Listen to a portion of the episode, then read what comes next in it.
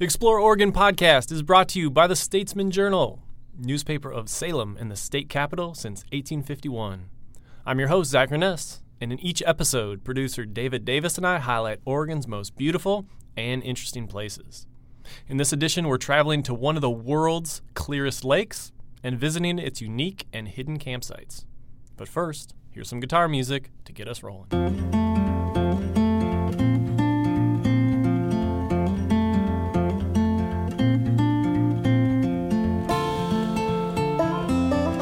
All right, David. So, in this edition, we are going to talk about visiting Waldo Lake, which is definitely on the short list of Oregon's most beloved bodies of water. And if you limit that to the places that are primarily about paddling and non motorized recreation, that you know aren't about fishing and motorboating, I think it probably vaults right to the top. Yeah, so you're probably asking yourself, where's Waldo? well, it's kind of known as one of the shimmering jewels of the Cascades. It's been a favorite destination for generations of Oregon families, and it's really not hard to see why. It offers a ton of stuff to do campgrounds, mountain biking, hiking, and swimming, all against the background of one of the state's most scenic lakes. And really, one of the, the big draws is the clarity of the lake, which really cannot be overstated. You can see 150 feet deep on a clear day. Yeah, it's it's really incredible. It's actually more clear than Crater Lake in some ways. Like you can see farther down, and that's pretty wild because Crater Lake is kind of universally known as like the clear lake of the United States. So the fact that Waldo kind of beats it in some ways is pretty wild. And I mean, I the way I would describe it, having paddled there a number of times now, is that it's basically like paddling in a pool of liquid glass because, you know, the color is this incredible rich blue. And like when you're in your boat, you can see your shadow on the bottom of the lake. Even when it's really deep, it's kind of startling to like look down and see your shadow 50, 100 feet below. It's wild. Other than the color, the thing that sticks out to me about Waldo is that it's huge. It's the second largest freshwater lake in Oregon. 21 miles of shoreline, but it's surrounded by wilderness and a real lack of development, and you can just kind of disappear into the silence there. In a way, I don't think you can in other lakes in the state. Like Oregon doesn't have titanic, you know, great lakes necessarily. A lot of its famous mountain lakes are fairly small, but this one is just it just brings all the awesome things of a Cascade Lake together. Okay, so we could talk for on and on and on about kind of the beauty of Waldo Lake. Yeah. But we're really here to highlight a, a sort of specific style of camping. What are the details on this? Yeah, so Waldo Lake has three developed campgrounds. They're great. You know, you're able to do the classic Forest Service style camping there. But what you're also able to do, and what we kind of want to highlight here, is that you're able to load up your canoe or kayak and go camping at around 50 dispersed campsites that are sort of hidden around the shoreline of Waldo Lake. And the upside is that you get to camp at some really cool places. Like there are sites near like sand and rock beaches, they're on high points above the lake. It provides this kind of choose your own adventure style of trip. Uh, the downside is that there's no bathrooms or trash cans or running water, so it's kind of like backpacking except over the water. Now, other lakes in Oregon do allow you to do this, you know, and dispersed camping itself is allowed on most national forest lands. But what makes Waldo different is, again, it's just so large that there are just a million little different coves and inlets where you can go and disappear. And it's just, there's other lakes that just aren't nearly as interesting or small. It's like the full package here at Waldo.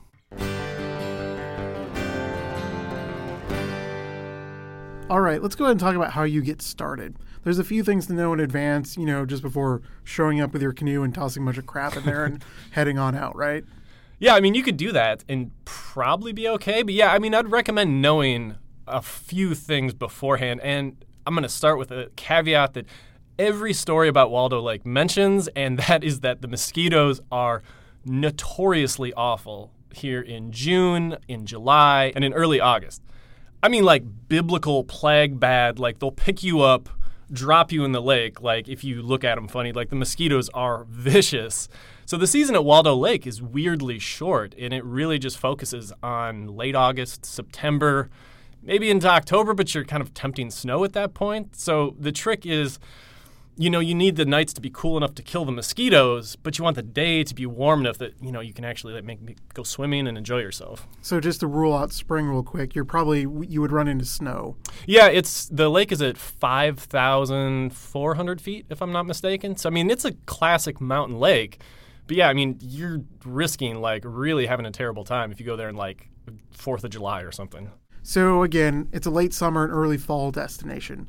What about picking your boat? This isn't like dropping a large motorboat into Detroit, right? What are most people using to get out to these campsites? So one thing that makes Waldo stick out is that yeah, it has the ban on the big motorboats. So you can have an electric motor that runs up to 10 miles per hour. I think that's mostly just for the sailboats uh, that you'll commonly find out there. So for this style of camping, it's almost entirely canoes and kayaks, maybe a stand-up paddleboard thrown in.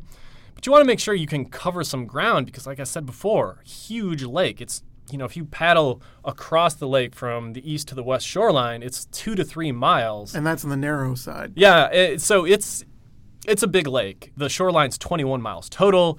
So you have to explore a big space, especially like, you know, if it's a weekend, some of these sites might be taken. You might be out there paddling for a while, so you want a good craft and having experience is, is helpful. It's not a great beginner spot. It's also worth noting wind is a major factor. Waldo is known for swamping canoes with like big whitecap waves. You know, when some of the storms roll through, it, it'll tip over kayakers.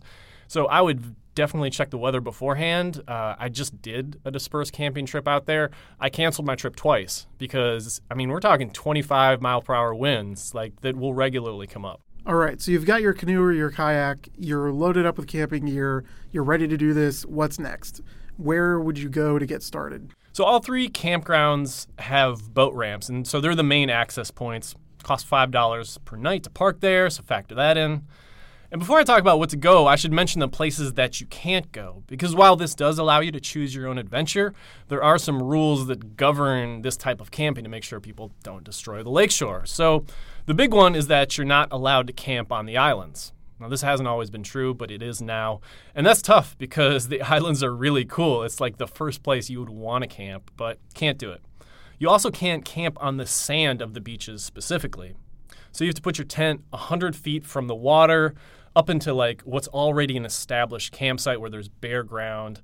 Basically, they don't want you to go in there, cut down trees, camp on the vegetation. There's already plenty of these dispersed campsites, and you should be able to find them. Now, this is going to sound restrictive. It's actually not because plenty of sites out there. You should be able to get it done.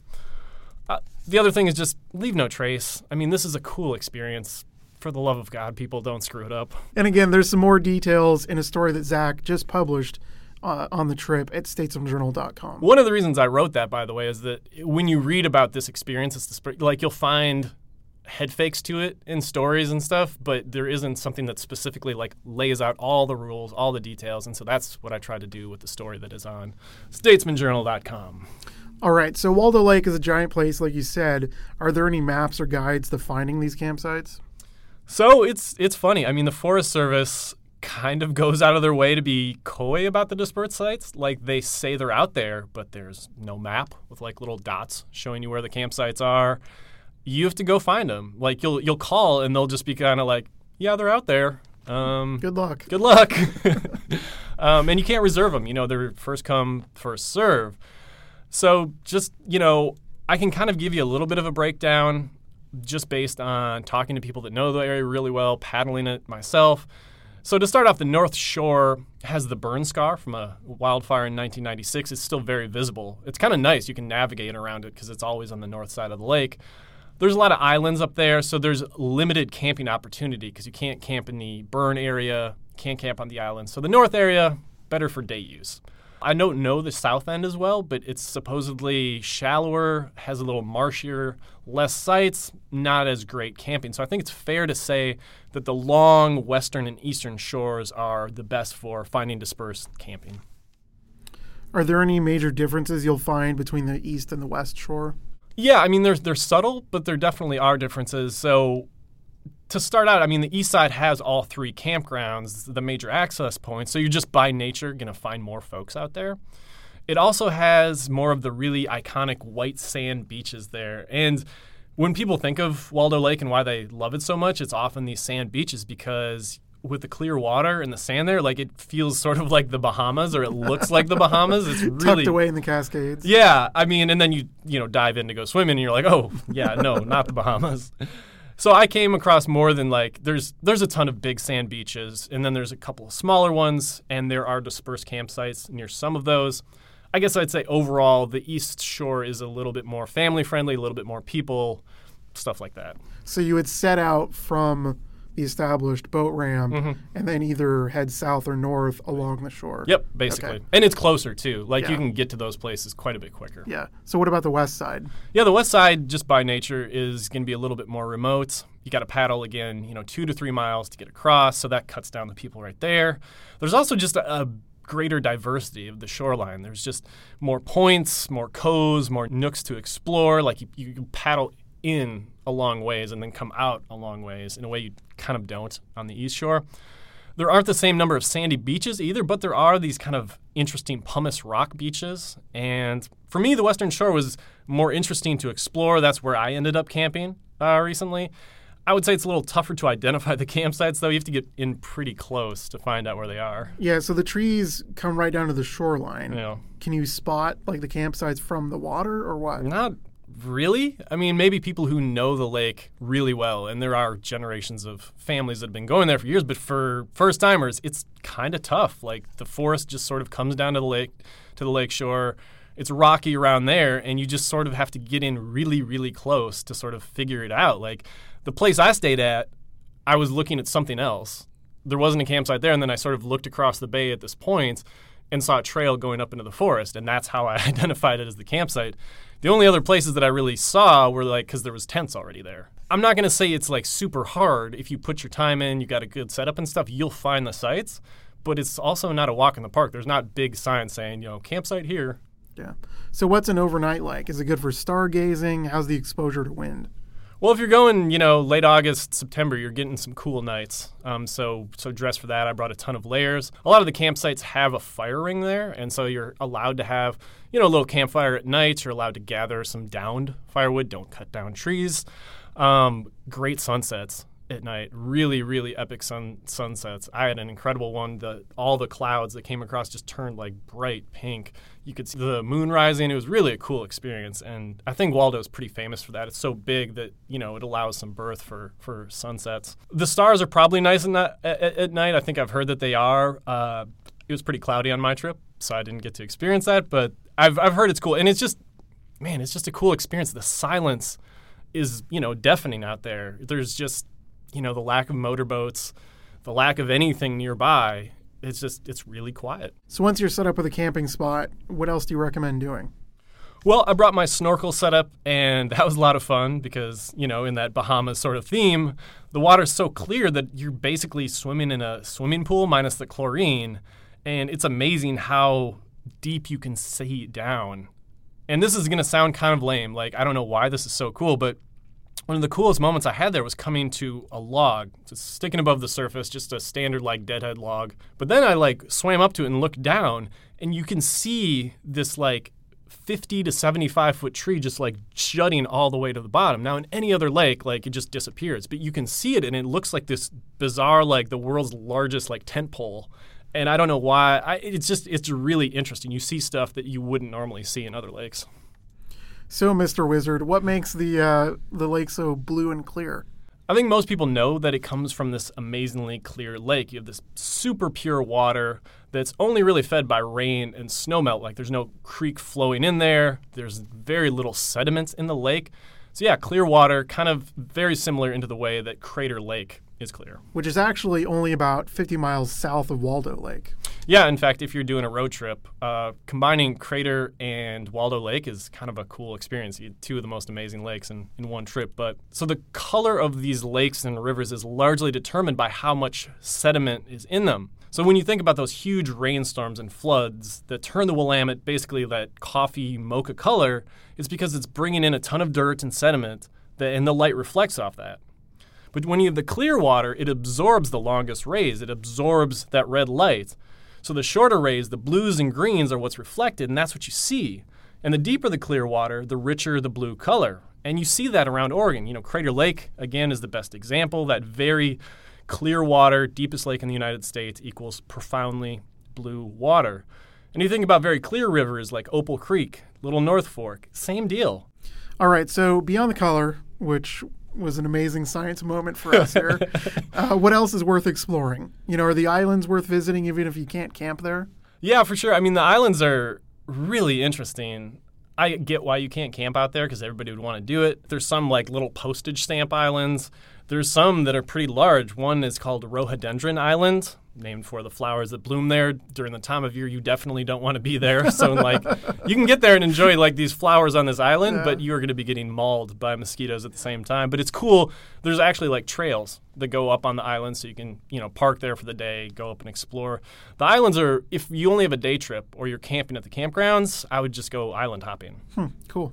So, anything else to know? Well, if you have recreation questions, I would call the Middle Fork Ranger District of Willamette National Forest or stop there on your trip out there in Oakridge. It's pretty easy to find that district. A lot of information there. And while they don't have Waldo Lake specific maps, they have like district maps that pretty well map out Waldo Lake. There's a million things to know about this lake we didn't touch on because it would take hours and hours. You know, it was named for this famous politician and conservationist, John B. Waldo. Also, was almost turned into, into a reservoir at one point, and you can still find evidence of that if you look close enough. It's such a well studied lake, you can read like scholarly articles about it and stuff and really go down the rabbit hole online, but we'll leave you to do that. All right, that's about all the time we have for on this episode of the Explore Oregon podcast. Thank you, Zach, for sharing your hard-earned, you know, information after your trip. And if you enjoyed this, go ahead and check out some uh, previous episodes at statesmanjournal.com/explore. Yeah, we have quite a few of them at this point. Planning a trip to the Redwoods or to the Wallowas or a lot of the famous places around Oregon, we have it broken down in painstaking detail. Even family trips to the coast. Indeed. It's all there. Anyway, thanks for listening.